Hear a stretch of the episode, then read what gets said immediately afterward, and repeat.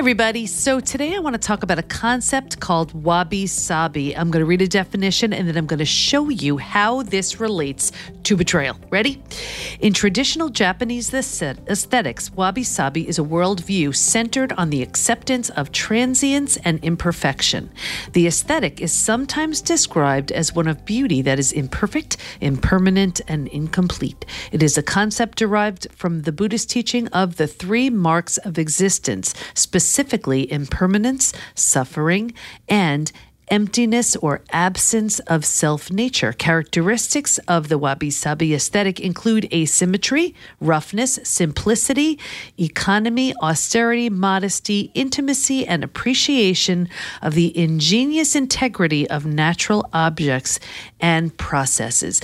And what I love so much about this concept is it's a celebration of the imperfect. And and I've seen pictures of explanations of wabi sabi, and you'll see, let's say, a vase, and the vase has uh, it's not just repaired with like Elmer's glue it's it's repaired with gold and the cracks and the imperfections of it are celebrated. And it's kind of the opposite of what so many of us view or would view as beauty you know like let's say something that looks perfect or sleek. And what what's so beautiful about it is that it's celebrating the beauty of what's natural and the flaws and, and all of it. And there's something prized about things that are handmade and imperfect. And it's it's the authenticity and the uh, appreciating the nature and uh, and and really appreciating what that thing has been through. So how does that relate to us? You know, you can talk about this as it relates to someone who's been through something rough, or even, you know, think about childbirth.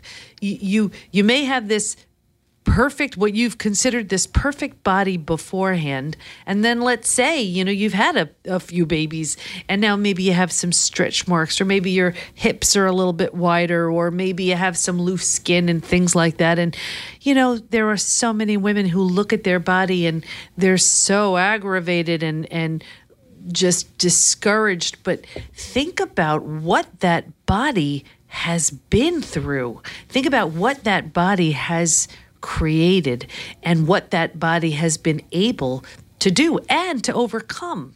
You know so it's it's this appreciation of yes that body may not be perfect in the eyes of what you would have considered perfect years ago but look what it was able to do. And you know when you look at when you look at uh, let's say just going through any challenge It could be a financial disaster. It could be death of a loved one. It could be it could be a crisis like abuse or betrayal or something like that where you've been there and back and you may be looking saying oh my gosh look at my life. It's been completely destroyed. Life as as i've known it no longer exists. But you know what?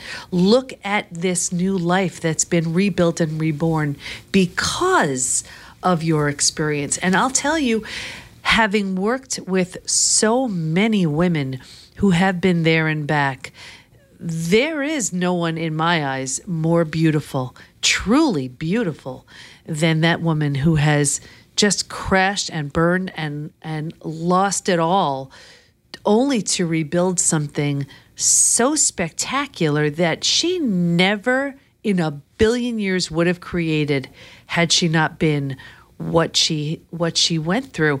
And you know it's so it's so easy to look at something beautiful before it's been through something but when you've had that experience when you have that that just you've been blindsided you've been hurt you've been shocked or whatever it is and that life, that old life you had, doesn't exist anymore. Sure, you have every right to sit in it. You have every right, every right to be miserable and resentful and bitter.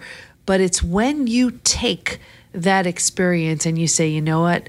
for whatever reason, and I, I may not even know what it is just yet, but I will figure this out and I will make you know, meaning out of this, and I'm going to create a new life based on what I've been through.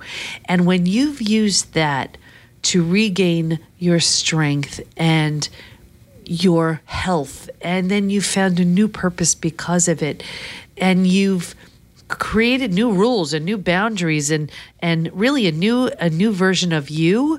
That to me is wabi sabi of of the wabi sabi of life not just in creating new beauty out of something like a vase, but creating new beauty out of you, where it is because of those tragedies and because of those life experiences that you've rebuilt and, and created something just so magnificent. And here's a here's a saying that I just I mean this was just a quote that I just found so beautiful. Things wabi sabi have no need for the reassurance of status or the validation of market culture.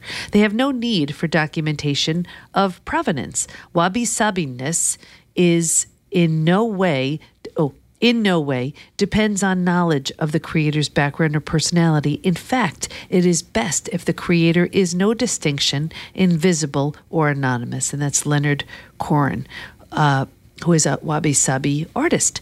And I just when I when I thought of that concept and I thought of celebrating the beauty in the imperfection.